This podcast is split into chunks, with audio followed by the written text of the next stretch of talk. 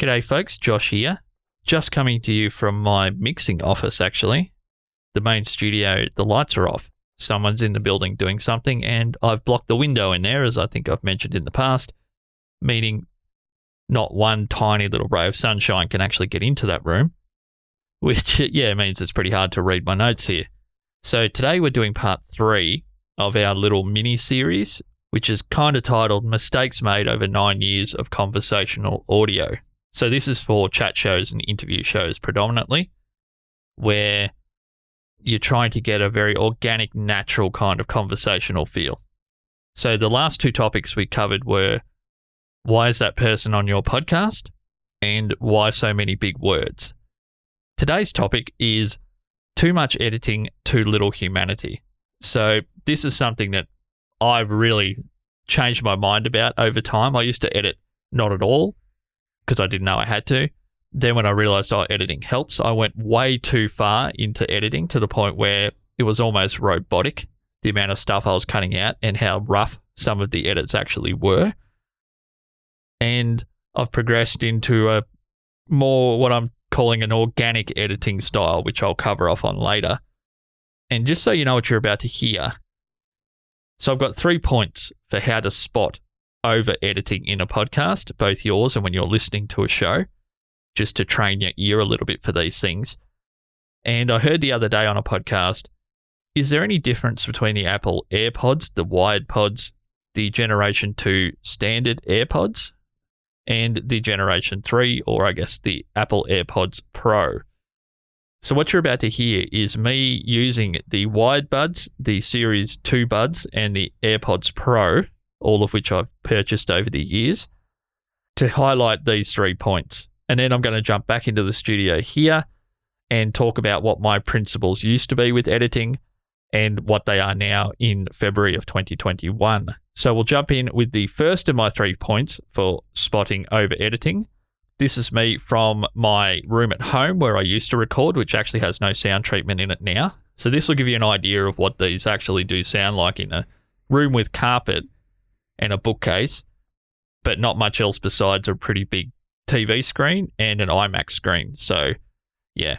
I don't know what it'll sound like compared to this office because this isn't really treated either, and I've got a big street out there, but I am talking into a Sennheiser directional mic, which I wasn't obviously when I was on the earbuds, and I'm running this through a D B X processor with the noise gate on. So how it's going to compare to the sound you're hearing now, I'm not sure, but I'm actually keen to hear this myself when it all comes out the other end as an M P three. Okay, this is Josh from the past talking about spotting over editing on the Apple AirPods. So that's the old school style microphone on the actual cord. Righto, let's jump in. You're listening to Dead Set Podcasting with your host, Josh Liston. This is a show dedicated to podcasting in Australia, New Zealand, and Southeast Asia. Follow along with today's episode over at dead set podcasting dot com. Okay, here we go. Okay, guys, this is the first of my three points on how to spot over editing in your podcast. Just to reiterate, I'm stepping through using Apple EarPods, which I'm on at the moment. That's the old wired style. This is probably around a twenty nineteen-ish set, so it actually has the lightning plug on the end and not a one eighth inch stereo plug. So just so you know what you're listening to and can evaluate that later. So the first way to spot over editing in a podcast is to recognize when the energy levels and the voice tone changes either during a sentence, during a whole segment, multiple times, where you're like, oh, it feels a little bit like I'm on a ship and we're sitting in a pretty rough ocean here. Kind of like my handwriting, actually, if you ever get the chance to see that, and I hope you don't. The other thing is when there's actual two parts of the same word get jammed together. Now, that's usually some pretty rough editing, and it's very hard to get that right. So what I would do to alleviate that is maybe to cut out the difficult word. And if you do have two sentences that, for the lack of a better term, are not matched in tone or intonation or delivery, you can actually expand the gap between the last word of what was good and the first word of the second part of what you consider to be releasable audio. just that slight increase in gap to you may seem weird as the person that may be trimming all the gaps down to make it tighter, but it will, for the listener, allow them to fall off one energy level and then to kind of get back on board with a different energy level. Righto, so we'll move on to tip number two, which I'm going to be recording on some Apple AirPods, so wireless headphones, and they're the version two. So we'll jump in now with Josh on the AirPods version two. This episode was edited by Dead Set Podcasting. If you want your podcast to sound this good, check out deadsetpodcasting.com forward slash services. Get the sound you're chasing. Hello again, guys. This is a little bit embarrassing. This is actually future Josh jumping in to cover a mistake made by past Josh on the AirPods two. The last time I went to use these, I did a full recording a couple of minutes and it didn't work.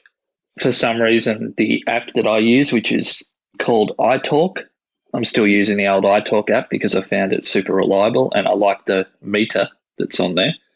So this is clearly a different time of the day, same room, but my voice probably sounds a bit different. But one thing I found with the AirPods in the last recording, not to go too off topic, was the quality was so poor of the recording that I was actually wondering, is this actually the AirPods? Because it sounds heaps like the microphone in the phone, given that it's a Bluetooth connection and the quality was a little bit average anyway on a Bluetooth recording. I had to go back and start recording this way just to see if it actually was the phone or just that the AirPods two happens to sound absolutely atrocious. And when I say that, the microphone in the new iPhones, the last two generations particularly, is pretty incredible, but not when you're sitting a foot and a half away from it. So if you're hearing this, it means that I've sorted out that issue and I'm confident that you're listening to the AirPods two. I also, I think, having edited some of the other stuff, I think I kept saying AirPods when I should have said EarPods with the wide connection a bunch of times. I'm sorry about that. I did pick that up. So don't worry about the emails and the tweets, guys. Verbal typos, you tend to hear about those. So just to get on track, the second point for today about spotting over editing is if you separate yourself a little bit time-wise from the original recording or the original release, one to two weeks, better yet, maybe three to four weeks, and listen to random parts of an episode. If you can hear that you cut out some of what makes a particular person them because you are trying to do a really refined edit, but it sounds like uh, a few of the things that I associate with that person, now I can hear that I cut all those out. A good example for me is that I once interviewed a gentleman named Brian Thompson.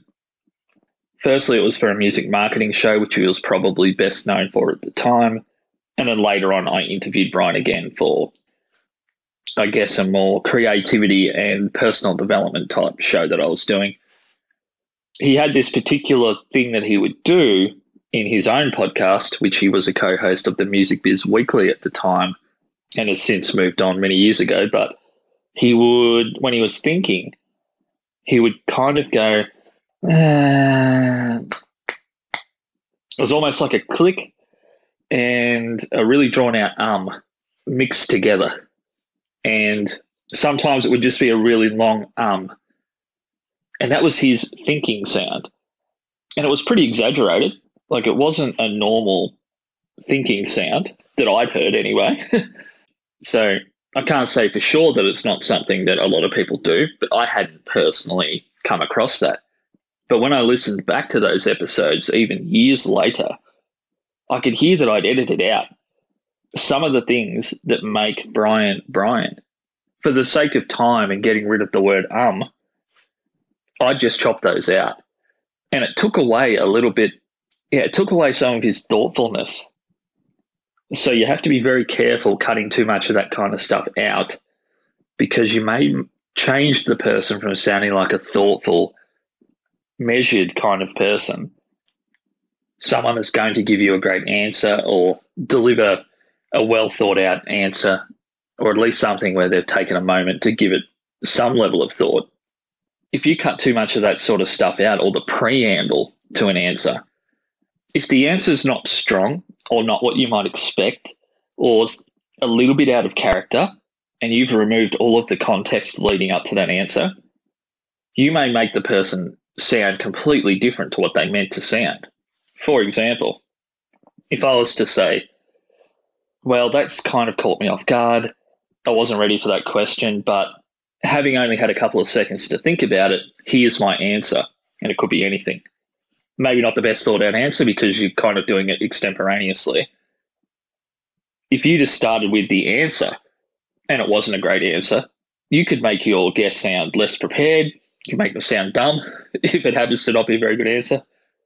Just with that little bit of context in there, if you leave that in there in some form, the audience knows that it wasn't a pre-prepared question. You haven't just asked them something off a sheet that they've had a week to think about.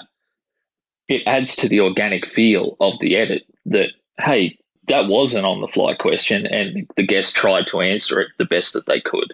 We'll jump back in with what should have been future Josh that's actually past Josh. Righto, guys. Thanks.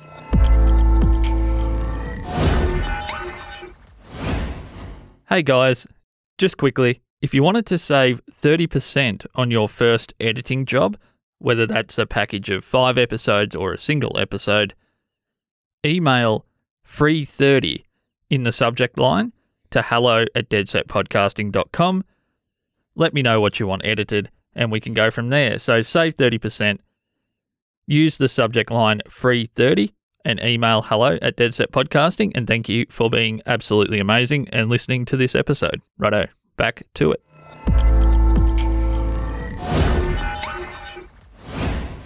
Okay, guys, so I'm back on the AirPods Pro, and one thing I will say is if you go to use these to record, and I found this talking to my dad on the phone the other day, maybe turn off the noise cancellation because you may find that you can't actually hear your own voice properly, which is a little bit disorienting. So what I actually do is put them onto the transparency mode, which personally I think just allows me to feel most natural when I'm speaking. So it will hype up the high end of your voice, so just ignore that. You're really getting a pretty hyped up version, but it's so it doesn't feel like you're hearing a noise cancel version of your own voice coming back. So my final point for today, how to spot potential over editing in your podcast, is when you listen back a couple of weeks later and you're listening maybe more as a pure listener, or you're much more objective about the episode or the edit itself, if it sounds like to you as the host, someone that was there when the original recording was done, if it sounds like you've changed the meaning of what your guest or guests were saying by doing certain cuts and certain edits, or you cut out the lead up potentially to a good point and or the preamble, and you changed how it felt to hear that guest delivered that answer or that information, that feeling of uneasiness can come from over-editing, basically changing essentially what the person said. And you might be doing it for all the right reasons, to try to make them sound sharper, smarter, not so long-winded, whatever the reason is that you maybe made that decision to edit that way, doesn't always mean that the edit is better. And for the sake of the guest, the point they were trying to make, and this can be the same for even yourself or your co-host, maybe do what I would call a rough edit first, and that's where you're looking for basically disfluencies. So cutting out your ums, your ahs, all that kind of stuff. And if you have the chance or end all the time, maybe listen to it at that point and then do what's maybe more a full content edit in your mind. That particular story there that feels long-winded, does it need to actually have all of that information to make sense? And or if I start cutting stuff out, will I actually make the person sound silly, mean, rushed, insensitive, which seems to happen a lot in podcasts now, whether people know it or not, that sometimes when you cut something out, you can actually change the whole context around something. It could have been, it might be a joke, and you've turned it into a declarative statement, and you've cut out so much of it or so much of a story that it doesn't make sense. So that's what I would suggest there, that if you're getting an uneasy feeling about your own edit, you might be over-editing. So we'll jump back in with regular Josh now, and what I'm basically going to cover back in the studio is my editing principle twenty twelve through twenty sixteen seventeen versus how I edit shows now. And there is some differences there. So hopefully that wasn't too harsh on your ears. I'm not sure how all those things sound recording this now because I haven't edited any of this yet, so hopefully it wasn't atrocious.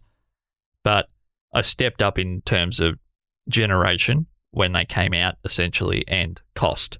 So wide buds, AirPods two and AirPods Pro. So I did mention in the intro I was going to talk about what my ethos for editing used to be. So this would be twenty twelve, twenty thirteen when I first realised that editing probably would help my shows, through to twenty seventeen where I was editing really heavily down to slight imperfections in speech. All the disfluencies I could get rid of, I would get rid of, regardless if they were contextually relevant or not, like a little mumble or a fumble when someone's thinking. A lot of that stuff was gone, and how in the last maybe two years I've changed my mind a little bit about that. From twenty nineteen-ish onwards, I've been editing a little differently. So to encapsulate my old editing mindset, it would probably be this.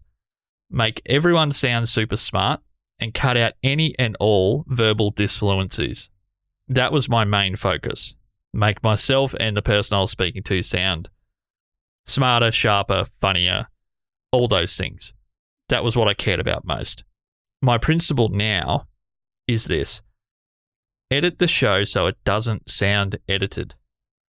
So I'm aiming for intelligibility, which I'll cover off, enjoyability, and replicability. So those are all big words, and I know I've talked in the past, but they were the only ways I could describe shorthand what I'm trying to achieve here. Intelligibility, what I'm looking to do is to remove some, but not all of the disfluencies. So the conversation flows better, is more enjoyable to listen to, but doesn't sound like a robot or two robots trying to communicate with each other. You don't want it to sound like Schwarzenegger from the first Terminator movie talking to another Schwarzenegger from another Terminator movie, except the most recent one because he was quite funny in that one. About the only good bit of that movie, by the way. Enjoyability. To have an organic feel and tone, but mostly to limit choppy edits. So where tonal changes happen, where intonation or energy has a really dramatic change or a noticeable change, don't let those type of edits where you're just chopping something out to get rid of it actually affect other elements of the listening experience. It's okay to get rid of an um or an ah or a tangent, but if you're then basically gluing together two segments of a podcast that don't match tone, energy, vocal intonation, any of those things, you're going to make it less enjoyable for the listener, not more, because you were so intent on getting rid of a couple of ums and ahs in there. Replicability. This is probably the thing that I'm most focused on now, and that is to commit to an editing style or amount that actually you can do for months or years, not just weeks. Like if I treated every show like my show on the Bubble podcast with the amount of editing that goes into that, which I would call scalpel editing, if I tried to do that with my show Punching Sideways, which comes out one or two times a week and is much longer, and I was trying to do that level of editing, the show just wouldn't happen. I've had to commit to a more organic, gentle level of editing. So I'm basically going for intelligibility and enjoyability, and I'm not doing any scalpel level editing on Punching Sideways at all, except for maybe things like lip smacks, which a lot of people would let through. I just don't like hearing mouth noise, I guess. So I do maybe edit a little bit more of that out than some people would, but mostly it's get rid of the big standalone ums and ahs, unless it changes tone in there or they're using it as a thinking sound, then I would probably now, being twenty twenty-one, I would le- just leave that in there. Anything that makes it sound like you're listening to a human being and not a chopped up robotic version of a human being, I leave all that in now. So maybe that's part of the enjoyability factor or the organic edit, as I'm starting to call it. Okay, I did promise I was going to keep these short. I haven't done that yet. I'm super excited about the next couple of months of the show. I've got a few international correspondents, as I'm calling them, coming back on the show, which I think is great. So that's super exciting. And in the next episode of our mini-series here, this one will actually be quick. It's called We Can Hear That You're Out in the World, Stop Stressing About It. So for people that go to conferences or do on-location recordings or maybe have to record in a pub instead of their studio, you don't even need to listen to that episode if you don't want to. I mean, I'd love it if you did, but just don't talk about the environment in a negative way. We can gather a lot of auditory information from the actual audio podcast itself. No one's going to hold it against you that if it's obvious that you're at a convention, they're not going to expect that it sounds like when you're in your studio or your vocal booth. So that's the next episode, but obviously it'll be much more fleshed out. Still trying to keep it short though. You can support this show that you're listening to, Dead Set Podcasting, by going to dead set podcasting dot com and clicking on an episode or sharing it. There's also a Buy Me a Coffee button there. Or if you want to bypass going to the website and just throw a few freckles our way, buy me a coffee dot com slash dead pod. That's buy me a coffee dot com slash dead pod. And just remember, as far as we're concerned, a share is as good as a dollar. So if you want to just share the show with someone you think it can help, that would really mean the world to us. Righto? At Joshua C. Liston on all of the social stuff. Talk to you soon. Bye-bye.